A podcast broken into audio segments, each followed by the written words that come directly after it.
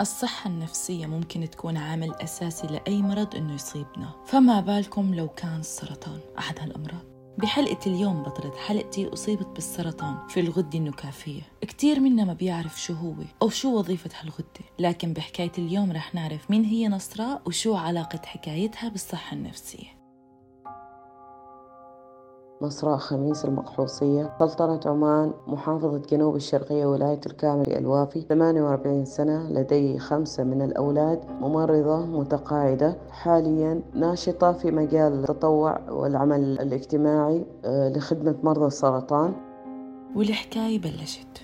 تقريبا شهر 12 97 ذلك الوقت لم يتم اكتشاف أو تشخيص المرض. كان عندي ورم في الغدة النكافية ما كنا عارفين إيش بالضبط يعني ولا كان عندنا اختصاصي أورام بس كان دكتور جراح. في المستشفى اللي آه، أداوم فيه. وقتها كنت حامل تقريبا لشهرين. حولنا المستشفى المركزي. المستشفى المركزي قالوا إحنا بنعمل جراحة للورم. رجعت مرة ثانية حق الدكتور الجراح اللي شافني قبل. طبعا بعد استشارة منه خبرني إنه ما أسوي شيء في الفترة. بس آه، أظل على المسكنات. وطبعا مسكنات تكون بنسبة قليلة على أساس الحمل وما أتأثر وكذي.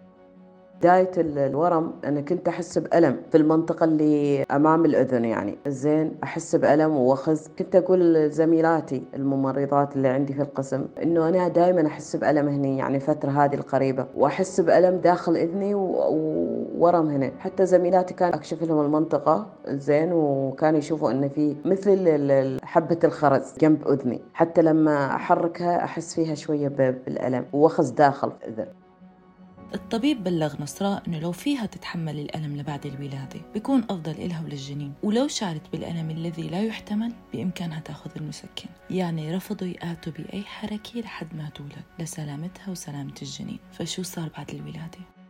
بعد ولادتي تاريخ 22 6 98 حولت لمستشفى مسقط مستشفى السلطاني آه، لعيادة الجراحة. تم يعني مباشرة الفحوصات الأشعات معي. بس أنا أقول الحمد لله الفترة اللي كنت فيها حامل لحد ما وضع الورم ما كان يزيد كانت آلام بسيطة. طبعا ما أدري لأن كان عندي هاجس إن هذا شيء مو طبيعي. ما كان ورم طبيعي أو التهاب وبيروح. الحمد لله بعد تقريبا شهرين من المعاينات عملت عملية في المستشفى السلطاني. العملية كانت على أساس اكتشاف شنو يعني شنو طبيعة هذا الورم. لأن لأنه لا بالأشعات ولا بالفحوصات المخبرية آه، قدروا يحددوا شنو شنو طبيعة الورم أو شنو تشخيصه بالضبط.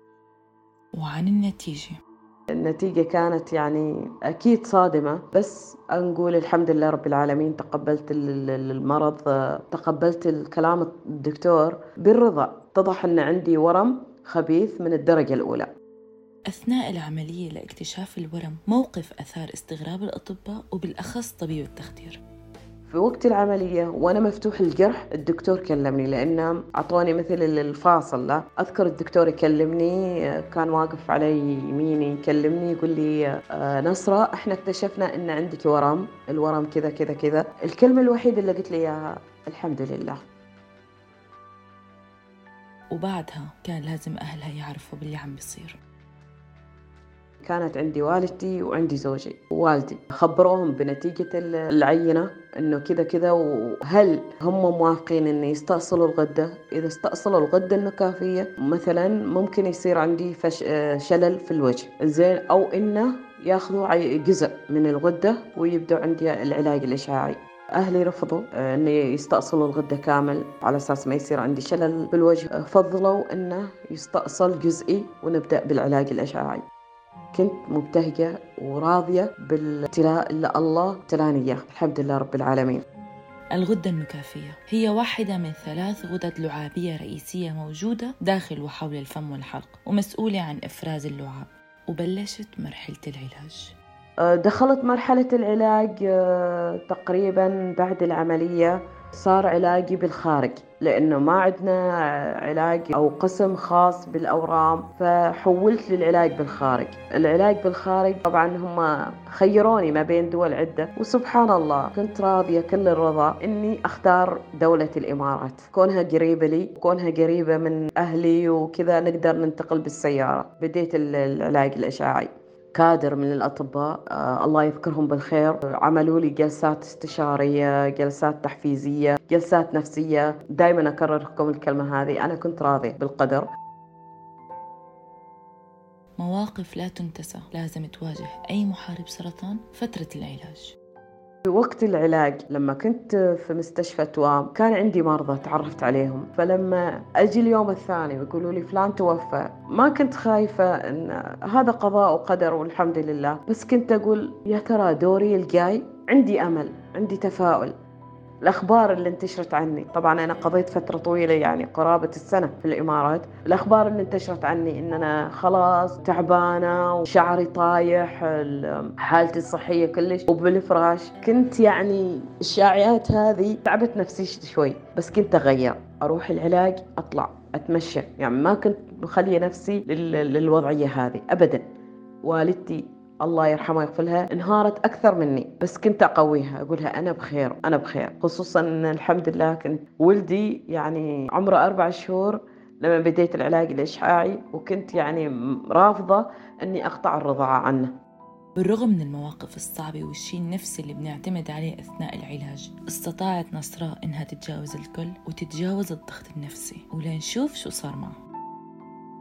الحمد لله بعد ما خلصت العلاج بالإمارات العلاج الإشعاعي رجعت للبلد. على نهاية 99 باشرت العمل انتقلت من المستشفى المركزي لمركز صحي. كنت مصرة أني أواصل دراستي. كان تحدي بيني وبين نفسي أني أنا قادرة مع المرض مع العلاج اللي تلقيته أني أنا قادرة على مواصلة مشواري اللي كنت راسمته التحقت بالمعهد التخصصي للتمريض في سنة 2000 قبلت للدراسة فيه دراسة تخصص القبالة أو التوليد. كنت مريضة جدا يعني. بعد العلاج الإشعاعي أصبت بداء الروماتيزم الحمد لله رب العالمين كملت دراستي سنة ونص تخصص ورجعت للمستشفى وباشرت المستشفى وكنت تحت المراقبة لحد ما أقول إن أنا الحمد لله اجتزت مرحلة الخطر أو مرحلة العلاج للورم. ظليت على علاج الروماتيزم. أقول إن أنا اكتست مرحلة مرض السرطان سنة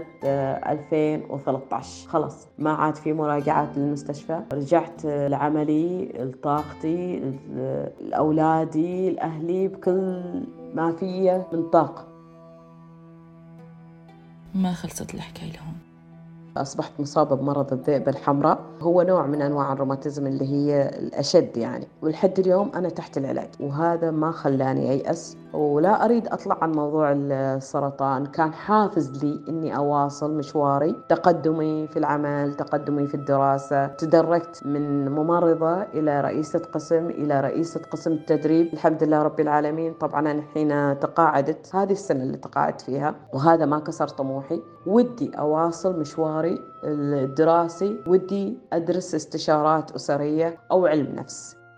اخترت هذولا على أساس أكون قريبة جدا من مرضى السرطان. تقاعدت لأني حسيت أن أنا ما قاعدة أدي دوري بشكل مباشر أو بشكل جيد مع المرضى. أنا ممرضة عملي فني. بس كنت أريد العمل النفسي أريد أكون قريبة من المرضى. فالحين صار عندي الوقت الكافي أني أكون في المجموعات التطوعية الخاصة بمرضى السرطان.